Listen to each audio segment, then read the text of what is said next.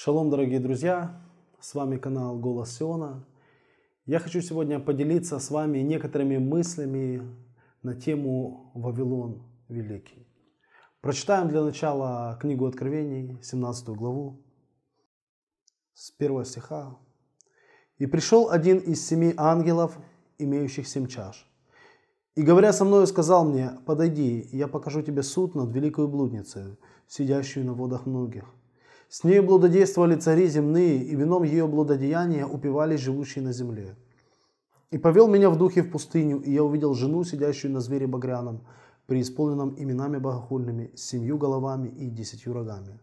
Жена облечена была в парфиру и багряницу, украшена золотом, драгоценными камнями и жемчугом, и держала золотую чашу в руке своей, наполненную мерзостями и нечистотой блудодейства ее. И на челе ее написано имя, тайна, Вавилон Великий, мать блудницам и мерзостям земным.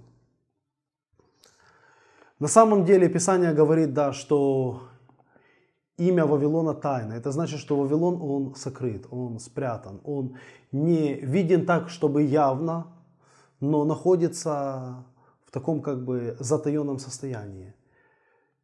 Некоторые мысли, которыми я хотел бы сегодня поделиться с вами на тему Вавилона, как вообще понять или как разгадать, или может быть какие ключи получить из Писания для того, чтобы хоть приблизиться к разгадке этой тайны. В Писании есть закон первого упоминания. То есть для того, чтобы понять какие-то вещи, которые говорятся в конце, очень важно просмотреть, где первый раз упоминается об Вавилоне. И первое упоминание об Вавилоне мы находим в 11 главе книги Бытие, которую мы тоже сейчас прочитаем. На всей земле был один язык и одно наречие. И двинувшись с востока, они нашли в земле Синар равнину и поселились там – и сказали друг другу, наделаем кирпичей и обожжем огнем. И стали у них кирпичи вместо камней, а земляная смола вместо извести. И сказали они, построим себе город и башню высотою до небес, и сделаем себе имя, прежде нежели рассеемся по лицу всей земли. И сошел Господь посмотреть город и башню, которую строили сыны человеческие. И сказал Господь, вот один народ и один у всех язык, и вот что начали они делать, и не отстанут от того, что задумали делать. Сойдем же и смешаем там язык их, чтобы один не понимал речи другого. Вот первое упоминание о Вавилоне или о строительстве Вавилонской башни, которое содержится в Писании. Что мы можем увидеть из этих текстов? Тут говорится, что первое, чем вдохновились эти люди, что они сказали друг другу. Они сказали, наделаем кирпичей, обожжем их огнем, и стали у нее кирпичи вместо камней. На что нам это должно указывать? кирпичи вместо камней. Кирпич – это рукотворное изделие. Кирпич делается из глины, из обожженной глины. Глина – это, по сути, это прах, это земля, это то, из чего сотворен человек. Поэтому глина или обожженные кирпичи, оно указывает на нечто человеческое. В то же время камень является творением Бога. Камни сотворены, и они есть. И Камень в Писании является прообразом Божьего Слова. Об этом говорится и в послании Петра, что он есть камень, пренебреженный зиждущими, о который они притыкаются, не покоряясь Слову. Видите, Слово, как Иешуа, и Слово, как вообще Слово Бога, это камень. Люди, которые притыкаются о камень, это те люди, которые не покоряются Слову.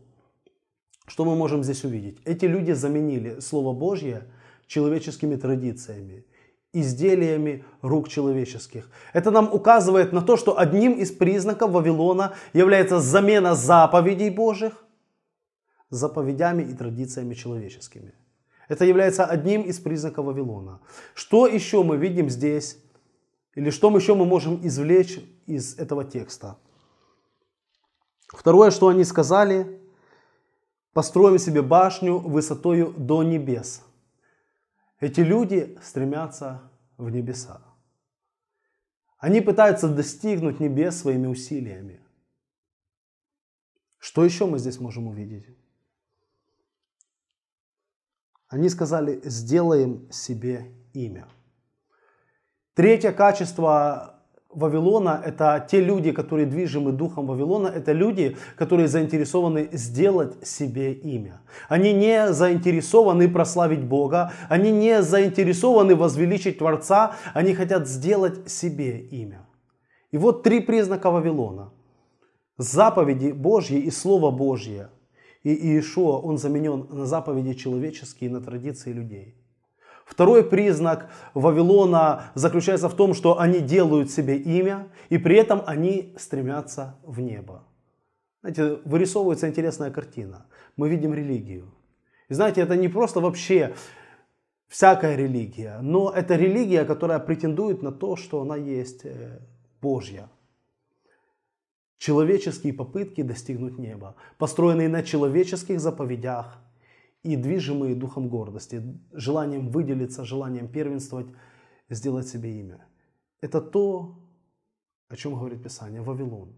Сегодня, на самом деле, если мы посмотрим, многие христианские, к сожалению, церкви, они движимы тем же самым духом. Они заменили заповеди Божьи на свои человеческие традиции и обычаи. Они хотят попасть в небо, основываясь на, на своих человеческих усилиях. И при всем этом они усердно делают себе имя. Не прославляют Иешуа и не прославляют Творца, но прославляют свою деноминацию, свою религию, свою религиозную организацию. Они пытаются сделать имя для своей организации. Что мы должны понимать, друзья, мы должны быть как верующие люди, чужды этого духа. Дух Вавилона и Дух Христов – это два разных направления – Цель одного направления – прославить человека, который дал заповеди, который своими силами угождает Богу и который в конечном счете прославляет себя. Во втором случае человек соблюдает Божьи заповеди, не прославляет себя, но прославляет Бога, который сотворил его и спас его, и основывается только на Божьем Слове. Он не пытается заменить что-то, убавить, и при всем этом он не рассчитывает на то, что он достигнет Бога своими стараниями, но он уповает на милость, которую дал сам Бог через своего Сына Иешуа. Друзья, мы должны удаляться от духа Вавилона. Мы должны понимать, что дух Вавилона – это дух, который сковывает, связывает верующих людей и губит. В книге же Откровений мы прочитаем еще 18 главу. 18 глава, 4 стих. Писание говорит о последнем времени. «И услышал я иной голос с неба, говорящий, выйди от нее, народ мой, чтобы не участвовать вам в грехах ее и не подвергнуться язвам ее». В последнее время призыв выйти из религиозной системы будет звучать к народу Божьему все громче. И этот стих кое-что, кое на что указывает. Сама фраза «выйди из Вавилона, народ мой», она подразумевает такую вещь, что народ Божий до того времени, он находится в системе Вавилона. Он не находится вне этой системы, потому что иначе призыв был бы бессмысленен. Но он находится именно в системе Вавилона. Поэтому Господь обращается «выйди из Вавилона». Друзья, время выхода с Вавилона, оно все больше и больше приближается. Многие уже сегодня освобождаются от человеческих доктрин, от человеческих традиций и возвращаются к ясному учению Бога, соблюдая Его заповеди, Его постановления и Его уставы. Многие сегодня уже не хотят быть частью религиозных организаций, которые прославляют себя, правоту своего учения или еще что-либо. Многие сегодня не хотят быть частью тех религиозных организаций, которые блудодействуют, как об этом написано в той же 18 главе, с царями земли.